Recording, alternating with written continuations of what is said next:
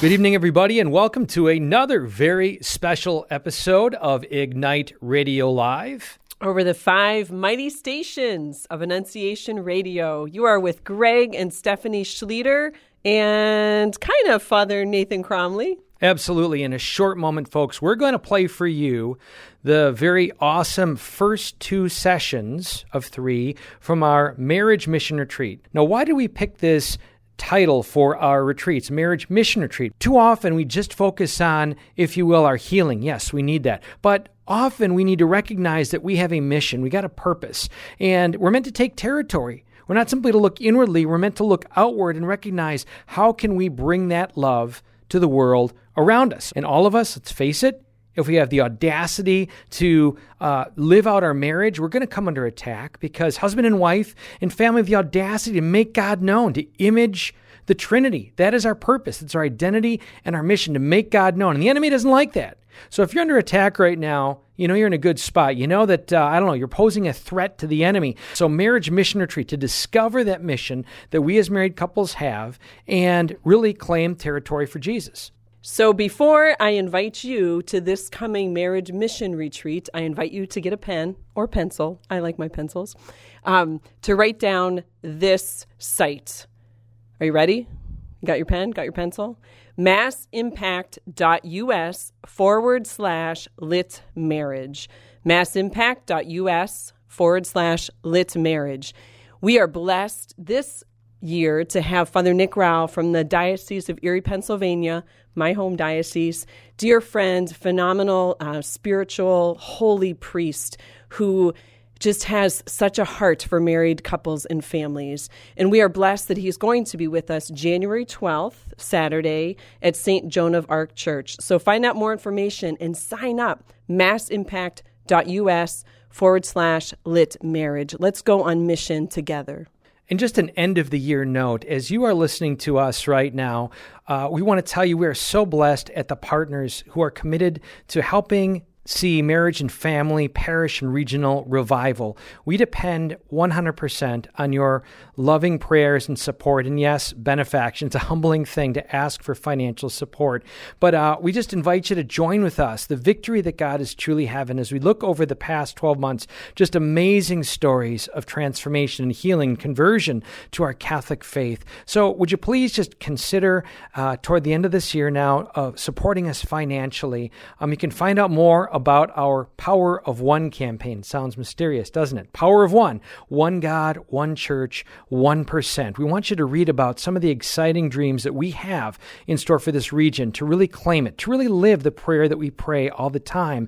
Thy kingdom come, thy will be done. So the site is massimpact.us/donate. Please, again, consider joining us. And again, we're so grateful for those of you, so many of you who do unite with us in helping to see this come alive. God's grace and the Spirit outpoured in our marriages, in our families, in our parishes, and in this world. With no further ado, Father Nathan Cromley from our Marriage Mission Retreat. So I'm going to dive right into my message for you this morning. These three phases, right? He talked about finding them in films and throughout theater. It's actually the three same phases. Even Neil Diamond in his song, right? Kyrie Sanctus Gloria, right? If you can remember that, from Jonathan Livingston Seagull, which, believe it or not, I was forced to watch at Toledo St. Francis. I have no idea why they forced us to watch that movie. But you find these three same phases everywhere you go, right? This first phase is the one that as a priest, I confront the most, and that as a priest, I find my people understanding the least. And it confronts us when we look at how God leads his people Israel and how he leads us. It surprises us. Because if I was asked to lead this retreat, I'd make sure you had comfortable chairs, I'd make sure you had good coffee. I'd make sure that the sound system worked correctly. I'd have a beautiful backdrop up here. I'd make sure that we opened the opening song with a hymn with a guitar and not just like making something up. I would put us in a beautiful venue. I would do everything that we did here right tonight, because the idea is to give you what you need on the outside so that you can flourish on the inside. It's a maternal love Holy Mother Church. And that maternal love of giving you on the outside what you need so that you can flourish on the inside usually is translated into comfort and care, nurturing, providing, making sure that you have the very best. God is the most perfect mother. Right? So all that is present in motherhood is found in its perfection in God, in His provident fatherhood. Right? So if I'm going to take care of you like this, I get really surprised when in my life I come across things that are out of my control and that do not seem to be nurturing or caring or wonderful at all. And that could be from an election, which, I mean, like, talk about being out of control. You're like, oh my gosh, you know, where's this next one going to take us? So the one wins 2016, everyone's talking about 2018. And then 2018, we're talking about 2020. They're already talking about 2020 now. This is absolutely ridiculous. We just live in a perpetual state of anxiety about this fact that the power does not belong to us. All I can do is vote. And if I live in Toledo, I know which way that vote's going to go. You know, it's kind of like Lucas County, shoot, you know, we should move to a different county. Maybe my vote would actually count for something, you know. But at the same time, you see how this goes. And then the same thing with the finances. I mean, you have Pope Benedict announcing the world's financial systems are built on sand. Oh my gosh. You know, like, thank you so much, Holy Father, you know. I mean, and he's right. He's right. But like, that does not help my anxiety level at all.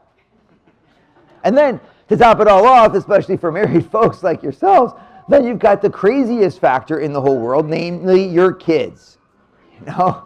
It's like, they're really great, we do everything that we can, we're really great, and they just shoot off like fireworks. They're in all different directions because they're as free as I am. And since they're as free as I am, how am I supposed to control that freedom? I mean, they're just going to screw everything up. And when they screw everything up, they're going to screw everything and me up because all I want is a happy family. So like, this is like, whoa. And I start looking at all those areas of my life and I'm seeing obstacles from left and right. I mean, the bank and my mortgage is an obstacle. Then I lose my job. Now I've got the bank and my job against me. And at the same time, I'm supposed to go to a Christmas party where my successful brother is standing there smiling at me, talking about how his business is going, offering me a job under him, you know, like I'm going to do that, right? Like, and we just keep on in this constant struggle. If I were to take it's funny because like when you take a survey of people psychologically and you ask them, if the words being spoken inside their head by themselves are positive or negative, 70% of what you say to yourself in your brain is negative. 70%. And you can test it. It'll be kind of cool. Just throughout the day, ask yourself how many positive thoughts. From this room is too cold, to there's feedback on the microphone, to I can't hear from the microphone, to why are these chairs uncomfortable, to I don't feel like I should even be here, I'm not worthy of being here, I don't know if I'm going to pray, this is going to be charismatic, I'm not charismatic. They've already got me singing, I don't know what's going on. We just have this constant stream of negativity happening in our brain. And that constant stream of negativity happening in my brain defeats me in front of the battle that's in front of me because I don't even want to fight the battle anymore when I'm sure I'm not going to win it. And so we find ourselves out of control in so many aspects of our life. Wishing that we could just retire where suddenly it gets easy, right? Look, it does not get easy when you retire. That's the whole thing. It's funny, you know, I was just speaking to someone recently and they said, you know, I thought when I retired it was supposed to get easier, and it doesn't. It actually gets harder. Because now the problems are multiplied by 3 generations. And you still don't, it doesn't matter who you vote for, you know. So you're just like, I can't even vote for anybody. So the good news is to look at that and then ask yourselves the question that you're going to ask the priest, which you're going to ask me eventually every single person in this world, including myself. I ask myself the same thing. I look at this world out there on the outside and I say, where is God? Because I thought I was going to be provided for. When I went on the retreat, they gave me muffins. You know, then I go out into the real world and there's nothing.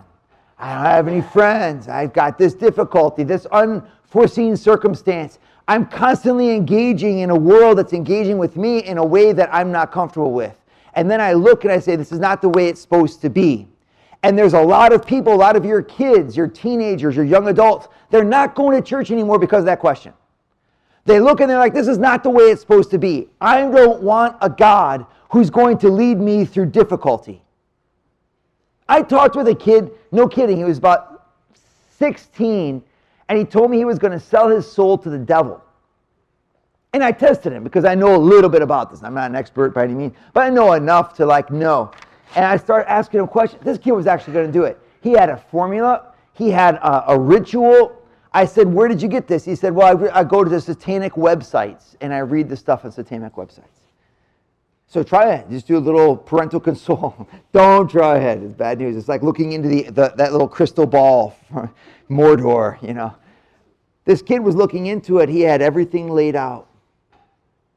And I said, why? And he said, the devil loves me more than God.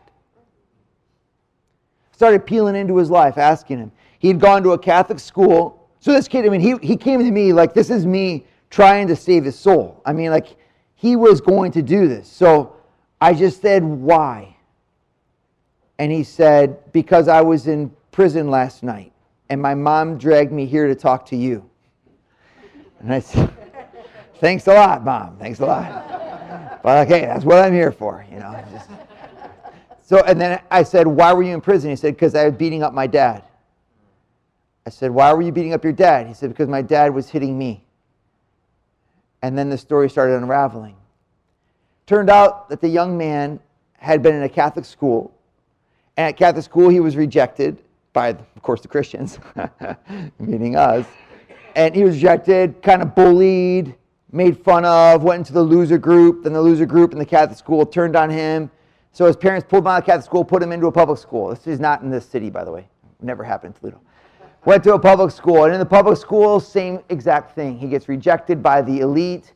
He gets knocked down to lower levels. The lower levels make fun of him, and so he drops out of school, and he goes into a gang. And in the gang, in order to join the gang, you got to win in a fight. You have to get into a fight with the gang members and win. And he lost. At this point, I tried not to laugh because this is like a story. Like, you know, I can't believe this is happening to you, you know. He lost, and when they all ran away because someone called the cops on the kids in the parking lot, he was on the ground, and the cops arrested him. They didn't arrest him. I don't know what they did. Took him to the jail, whatever. They called his parents. His dad comes to pick him up, taking him home, and the dad, he said, he was hitting me in the chest like this and saying, you're no good, and you're bad, and you know, whatever. I can't believe you did this. I'm so ashamed of you.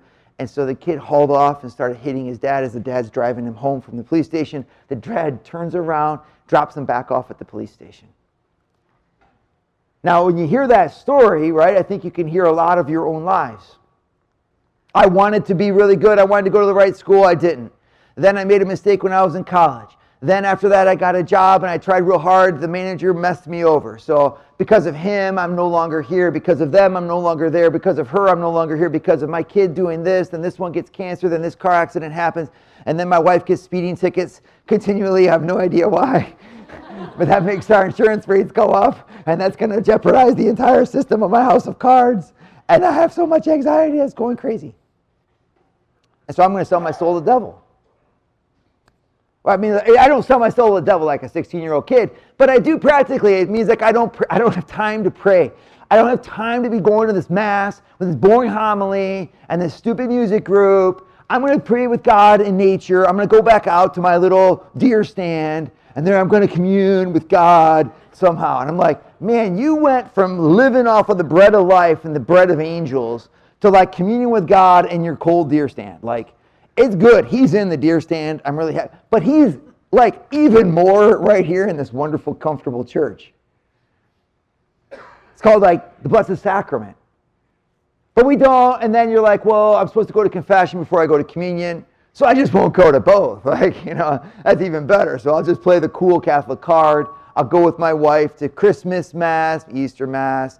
Maybe, you know, it's like, and inside of my heart, I've been frozen. Because I can't believe that God is treating me this way. It's not conscience. See, it's a journey. Just like that kid, he didn't go to selling his soul to the devil just like that. He went selling his soul to the devil over a journey of 3 years. Well, your journey's been 50 years, 40 years, 35 years. And you're here today because the Holy Spirit has brought you here to hear the powerful word of God and of renewal. But it cannot start unless I acknowledge in my heart the real enemy isn't on the outside. It's on the inside. That's really dramatic. I mean, how cool is that? It can be a movie right now. And that's why you have to dig deep. Reach your hand out. It was wild. All right. The real struggle isn't on the outside. I want you to get this message because so many of us say, if the pressures would let up on the outside, then my life would flourish. This is not the biblical message. God never lets his people stay where they are. They are constantly being harassed. Every time things go well for them, they end up falling. So you think, oh gosh, if I had the perfect kids, and the perfect house, and the perfect hair, and the perfect nails, then I'd have a perfect life. It's just like, this is not God's message to you. Why? Because if you did, your outside might be wonderful. And there's nothing wrong with a wonderful outside. We need wonderful outside. But what about the inner man? Would you be hungry? Inside. Hunger on the outside is horrible. But man, hunger on the inside is life. Comfort on the outside is wonderful. But comfort on the inside can suffocate. It's like you have these two worlds and they're measured by two different standards. The outer world's standard is not the standard of the inner world. And when we confuse those two, we end up not understanding that our God is interested in the inner man. His first focus in your marriage and giving you each other wasn't so that then you make it through life and live on Golden Pond. Why? Because Golden Pond is going to be evanished in the great conflagration, which you've never heard about. Hopefully our wonderful diocese and priest will teach the 9 signs of the end of the world. One of them is that everything's going to burn up. It's called the great conflagration. It's crazy. I love that word, by the way. It's like, now you've heard it. You heard about it from the Catholic priest, from the Pope, at the great conflagration. It'll all burn up. The mountains will melt like wax. And the sky will be rolled up like a cloak. So then don't build your house where the mudslides are going. No. Don't worry about this stuff. You got to worry about it. I know it. But like, man alive, if you could have a heart like God wants to give you, then you would be able to not only weather that storm, you'd be able to transform that storm into grace. Rocky Balboa is one of my all-time favorite folks. I think I've seen all the Rocky movies multiple times, except Rocky V, which deserves to be stricken from the books. I've only seen it once, and it's just like a big mistake. Kind of like the 4th Indiana Jones movie. You know, a nuclear bomb blast, survives in a refrigerator with aliens, like just a bad plot, bad mistakes. So we just kind of, that one doesn't count. Indiana Jones stopped with the 3rd one. Well, same thing with Rocky. Well, in Rocky 6, there's this scene where Rocky's talking with his son, and his son is giving him all kinds of grief, and it's just like blaming his dad because his dad never loved him or whatever. And Rocky goes into this talk. He's like, you know, I used to hold you in my hand, just like this, you know. And he says the following thing, which I think is really beautiful. He says, life is not about sunshine and roses. It's a nasty and mean place, and it'll beat you to your knees and keep you there if you let it. Don't be telling me that you're not who you want to be because of him or her or nobody. Nobody hits harder than life. But it's not about how hard you hit. It's about how hard you can get hit and keep moving forward.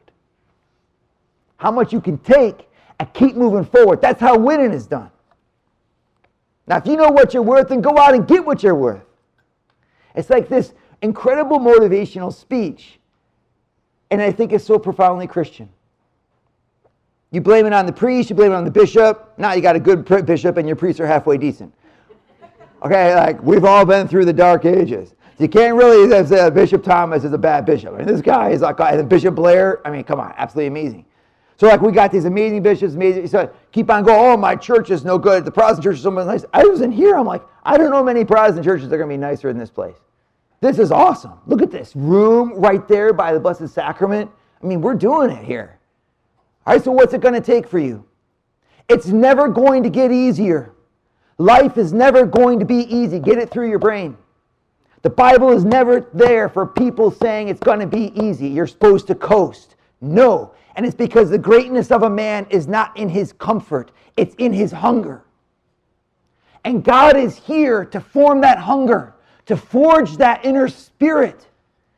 Whole of Catholicism is focused there. Because if we can transform you on the inside to have this heart of surrender to God, of submission to His holy will, we will have unleashed lions against which no force can stand.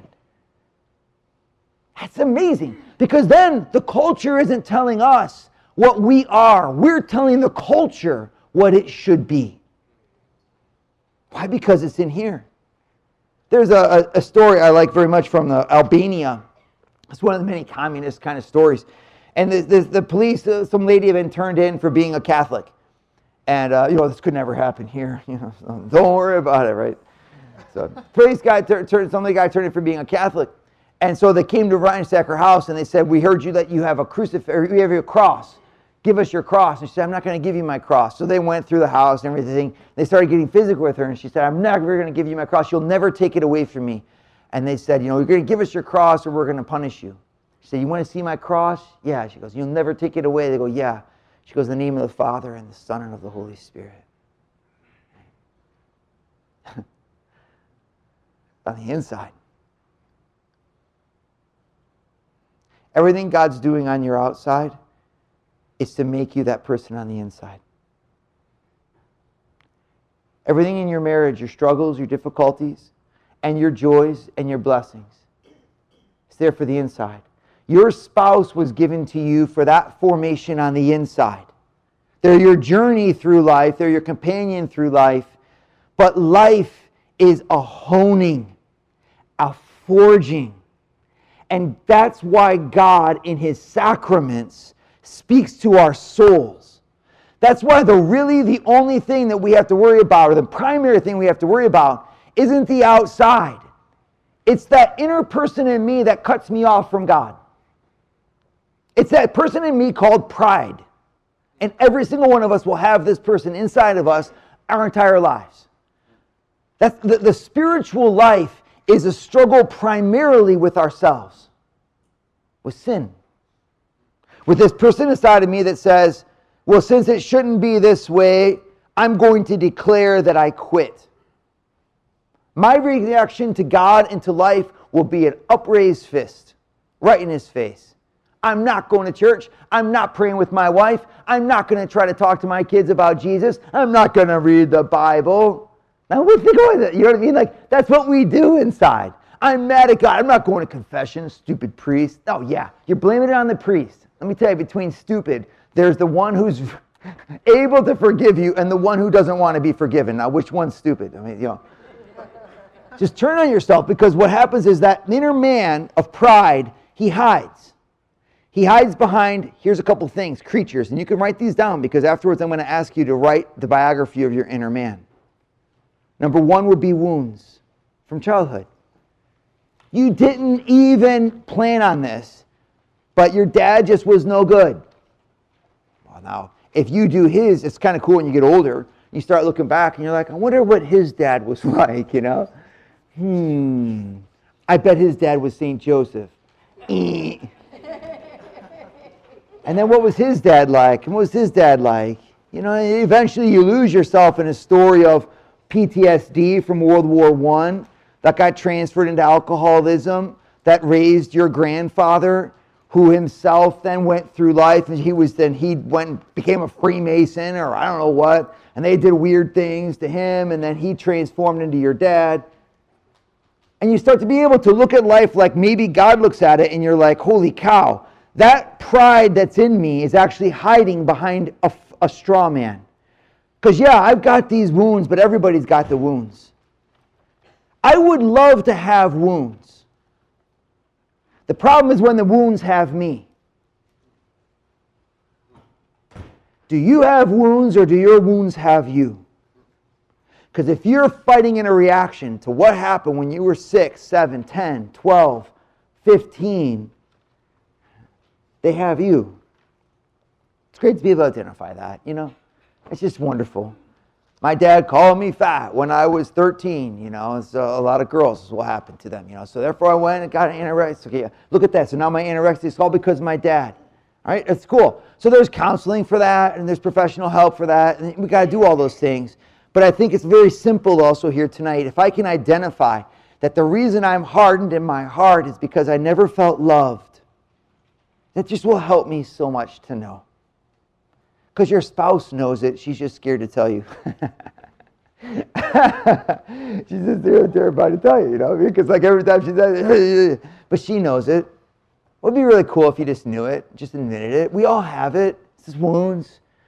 You know, I was in high school, and I this is a true story for me. One of my biggest wounds, I was the first kid cut from freshman basketball.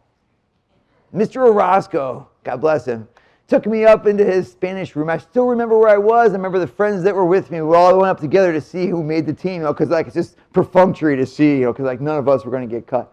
First name on the list, Nate Cromley. And all my friends, of course, they were like, yeah, yeah. And they were just, I remember everyone got real quiet and they kind of shuffled, you know, and then they just kind of like, whew.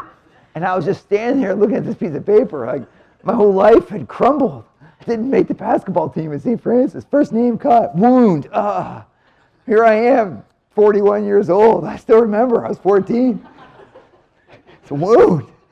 Orozco cut me. It was probably one of the greatest blessings of my life. I mean, terrific, thanks. He's like, I just saved you 150 hours of your life.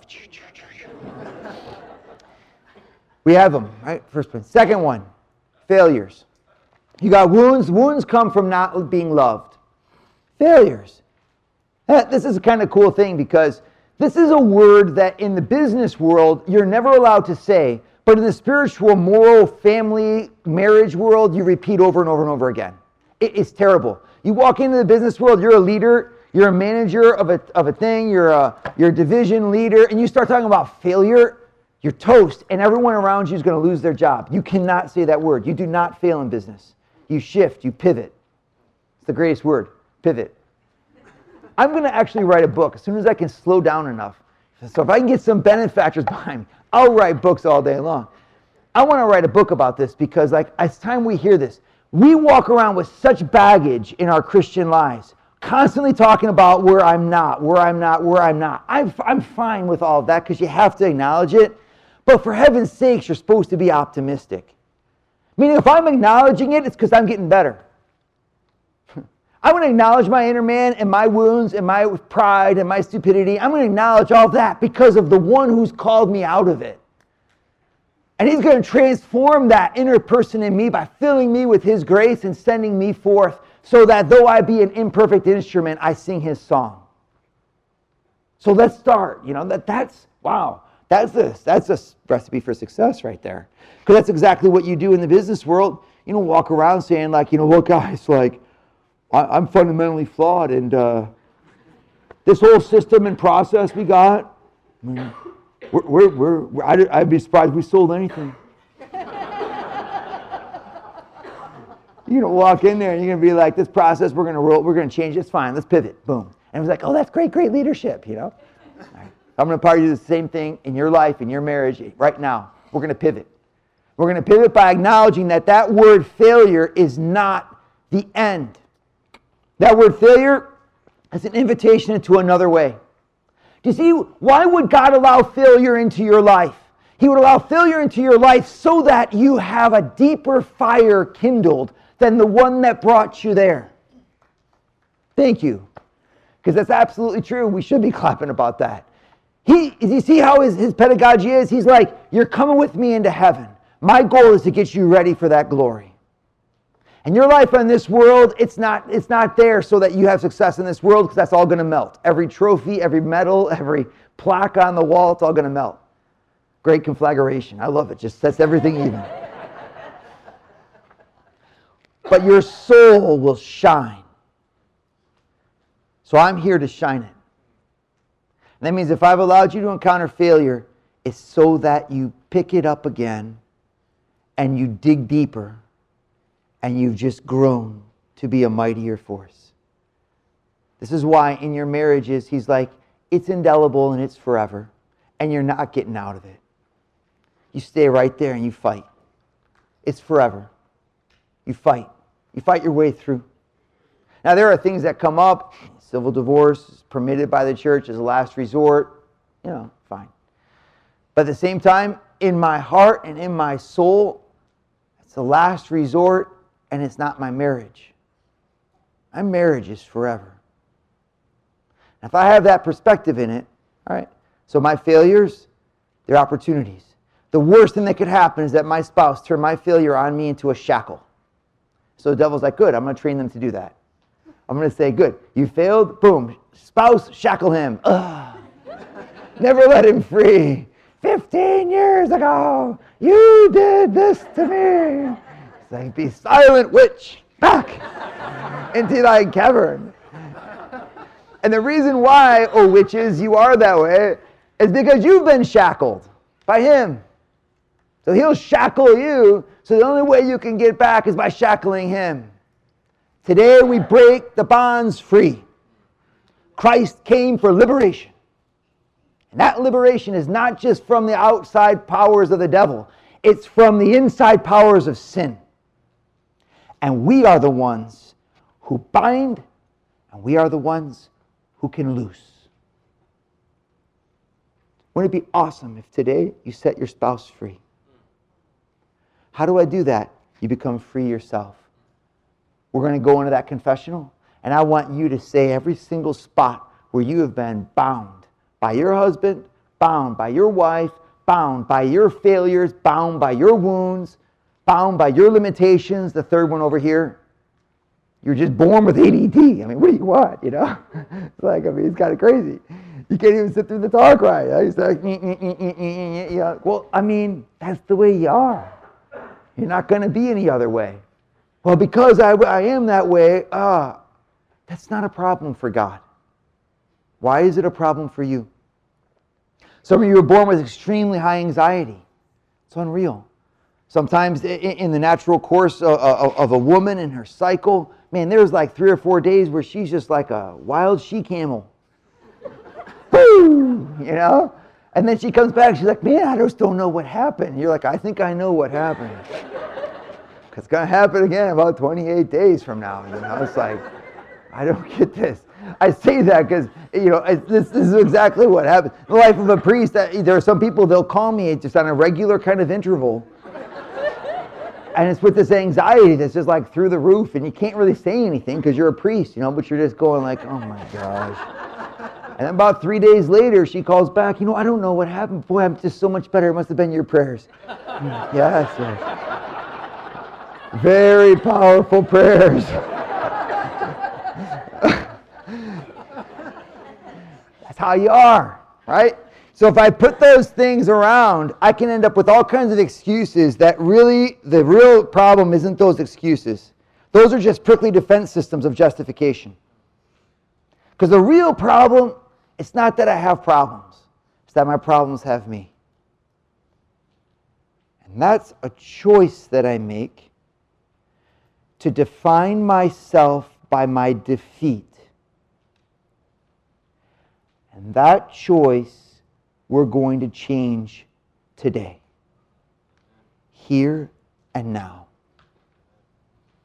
If I can, at the very center, transform that attitude into a surrender to Jesus Christ and His mercy for me, then I can face my wounds with confidence, my failures with fight, and my limitations with a smile. But if I don't change that fundamental choice that I have and empty myself, I'll be a prisoner to those very same things. I'll justify my own imprisonment without recognizing that there's a choice inside that I made to die. I'm here on behalf of your Savior to reach out that hand of God into your souls and say, rise. How do you do that? I humbly recognize before Almighty God that He is God and I am not. That's really, I like to laugh about that because it's like so simple, right? But what you see in the lay of the land, it suddenly becomes extremely powerful. If I could go into this church today and kneel down in front of Him and actually say, you are my God. And I believe you love me. Everything would change from the inside. Profoundly, this is why God treats us the way that He does. This is why God leads us the way that He does. This is why life is not easy. It's because deep down inside, God's looking for that one thing. If I can have that one thing, and if I can make that one fundamental change, when I come back open to my eyes, and I look at my wife with the love of my Father behind me, and the overwhelming power of His grace sustaining me, and the knowledge of His saving love inside of me, well, I'm going to try to save her. I'm going to try to reach out to her. I'm going to try to unshackle her, unbind her, lift her up. And if she could do the same with me, I mean, the gates of hell would not prevail against the church that was just formed, called my marriage. And then we really wouldn't care who got elected. Another one gets elected, that's more souls I get to save. I guess more people now get to know from their own misery of our own culture going down the tubes. They're going to get to know that moment that I just went through. See how that works? Now, don't identify this moment with experience. You might not feel anything. You might not cry. It might even be a blessing. People sometimes, it's actually never been a man. It's always been a woman. But about 55 women have come to me, Father, what's it like when you say Mass, you know? And they just wait. You know, you're supposed to say like, oh, there's this fire. It's hard. There's an encounter, a divine embrace. I'm lost in His eyes. I mean, like, because the response is really underwhelming. I'm like, I don't feel anything. I go to Mass too. So when I'm at Mass, what am I feeling? Nothing. Why? That's the greatest grace. That way I don't muddy the waters at all of my gaze, which is on Him. Truth will set you free. Don't worry about the feelings. The feelings come, great. Letting go of your life usually unleashes a lot of good things. Fine. I want truth. Your marriage won't change until you do. Your family won't change until you do. Your life won't change until you do. But when you do, you start changing your world.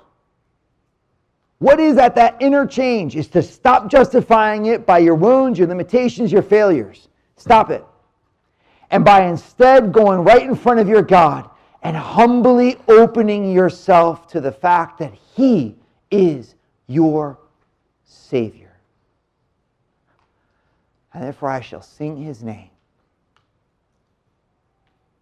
I'm going to let it go. So we have confessions coming up. I want you to go.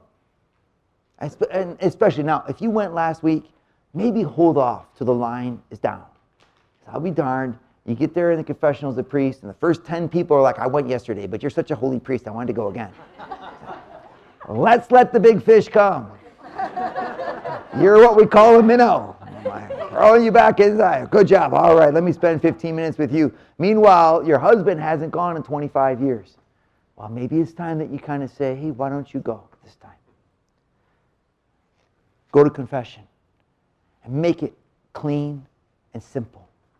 You don't have to go into a sob story. You can. Some people, that's what you do. But you don't have to. You could just go in there and say, I'm super ashamed because I stole. And I've never told anybody. And I've hidden this fact that I've never told anybody. Let God come back in.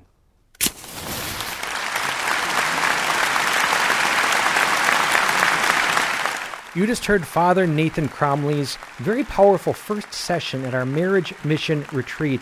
And now we're going to go on to his talk number two, which actually took place in the context of the homily during the Mass. Remind you again, if this is moving you, if you're moved by a desire to connect more fully with your spouse and understand God's mission for you as a married couple and to receive that grace poured out, we ask you to please register now at massimpact.us/lit marriage, massimpact.us/lit marriage, taking place on Saturday, January 12th, 2019. God bless you.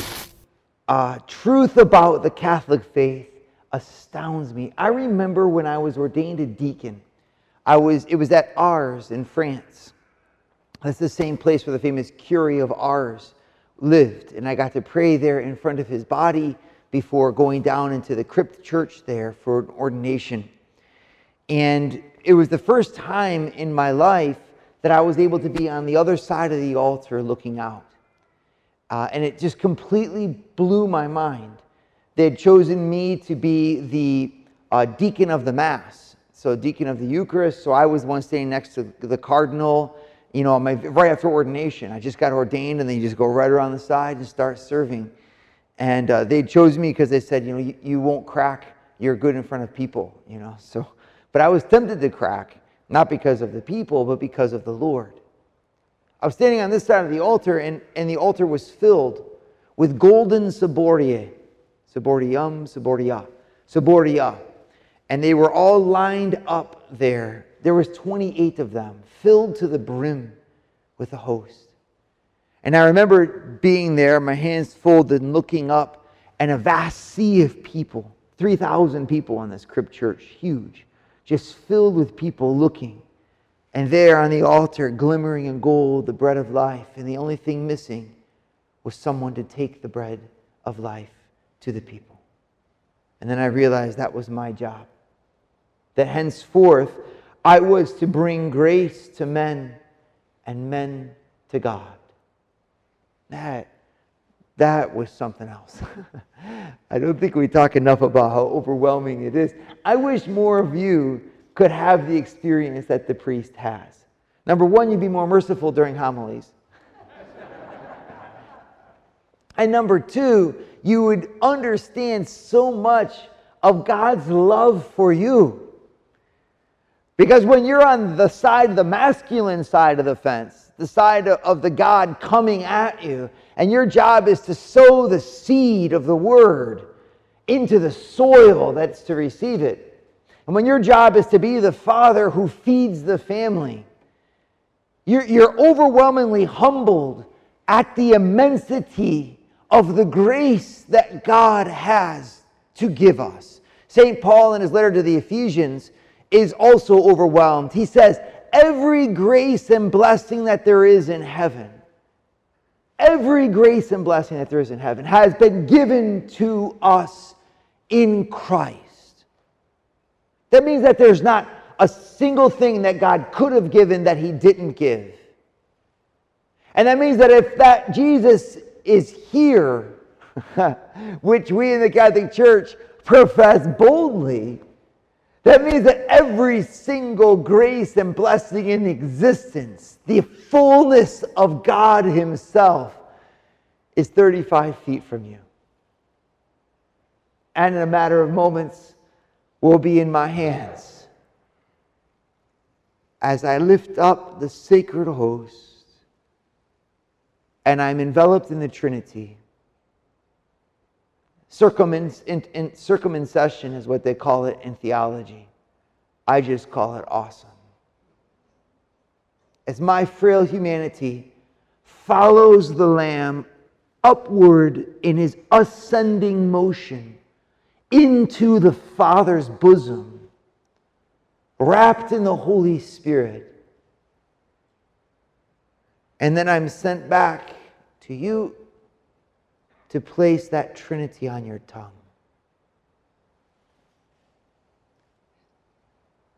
God's blessing is without limit. Do not limit it. God's blessing is without repentance. Do not give him your reasons why not. Let him in this Mass give you his reasons why. I can look up at the cross of my Lord and I can give him 35 reasons why he should not have done that for me. I can give him 365 reasons for every day of my life. It does not matter. I do not do this because of your perfection, he says, but because of your imperfection.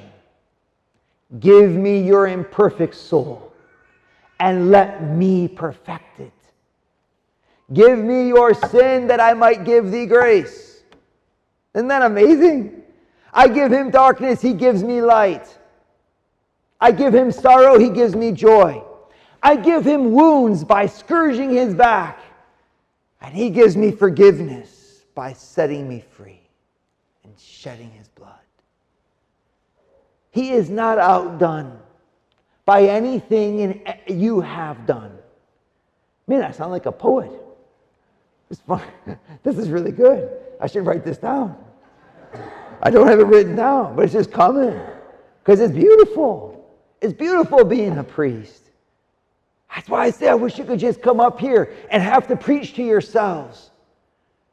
Because if you did, you'd find the hope that I have in my heart for you. It's a hope that's rooted on a God who does not change. Paul, letter to the Hebrews, Jesus Christ is the same yesterday, today, and forever. And what is that Jesus Christ? Paul, 2 Corinthians. He is a yes and never a no. Isn't that crazy? We are yes and no. Jesus is only yes. Man, alive. No wonder in 2 Corinthians 1, he says, this is why Jesus leads us forward in a victorious procession. A victorious procession. He wants us to be clothed in white robes, palms in our hands, singing his name. And there's absolutely nothing in this earth that is stronger than his love. The only thing that can keep us back, the only thing, is us refusing his mercy. I will not force you to love me, because then it would not be love. I will not force you to accept me, because then it would not be acceptance. I will not violate you, but I will knock vehemently. And we hear his knock. Every new son of daughter that's born and you hold in your arms is God knocking at your door. Where do you think this came from? And every birthday party celebration and candles being blown out and you realizing that this little plant is growing into a beautiful tree is God knocking at the door. And every funeral of your parents and of your uncles and of your aunts, and every wedding day of your best friend's children, and every success and every failure is Jesus behind you saying, open to me, let me come. My word is your life. My life is your light. My light is your eternal reward. Follow me. Let go of the things of darkness and of the things of the past. Stop telling me why I should not love you, and let me for a few moments simply smile upon you. Song of Songs 8, my sister, my dove, my only one, rise and come, for my dew is wet with the dews of the night. Behold, I stand at the door and I knock. Hark, my heart, it is my lover who knocks. It's like unreal. The dialogue between Our Lady's eyes and the eyes of Jesus on the cross. It must have been immense. What did he say without saying anything? The amount of love that he had for Peter, for James, for John, and for Judas. The amount of love that he had for this broken world, pent up behind those eyes. And she saw that. St. John, when he talks about Jesus, speaks of his eyes twice. And both times he said his eyes were like flames of fire. His eyes were like flames of fire. the God I'm talking about, the Jesus who's coming into your life by the Blessed Sacrament and by the power of confession, is a God of fiery love for you. When St. Therese realized this, she said, "Même si j'ai commis tous les crimes possibles, je ne douterai jamais de sa miséricorde, parce que mes péchés les plus durs sont rien qu'un goutte d'eau dans une fournaise brûlante. Even if I committed every possible crime, I would have the same trust. For even my darkest sins are like a drop of water thrown into a blazing furnace." Isn't that cool? I noticed St. Therese saying that too. You know what I mean? Like, wow. St. Therese could say that, and she didn't do anything. She died when she was 24. You know, she was a nun at 15. Imagine what you could say. My darkest sins, my darkest, whatever it is, darn it all, let God love you. He's a father who's at the door knocking.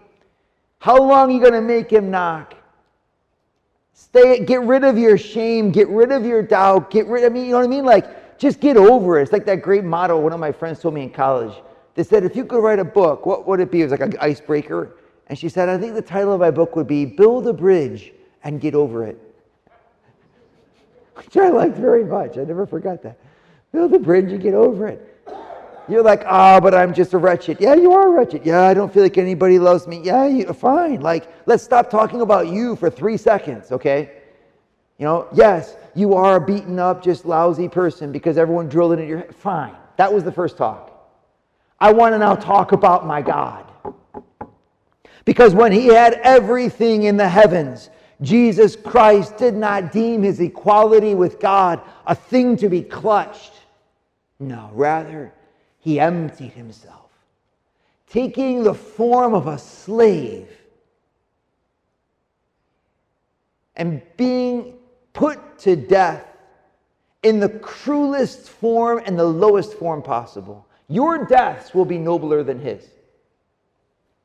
It would be like Jesus being put to death in an electric chair in front of everybody after having been condemned by judge with irrefutable evidence. You know what I mean? I mean, like, you're like, just let that scumbag die. Let him die. Let him fry.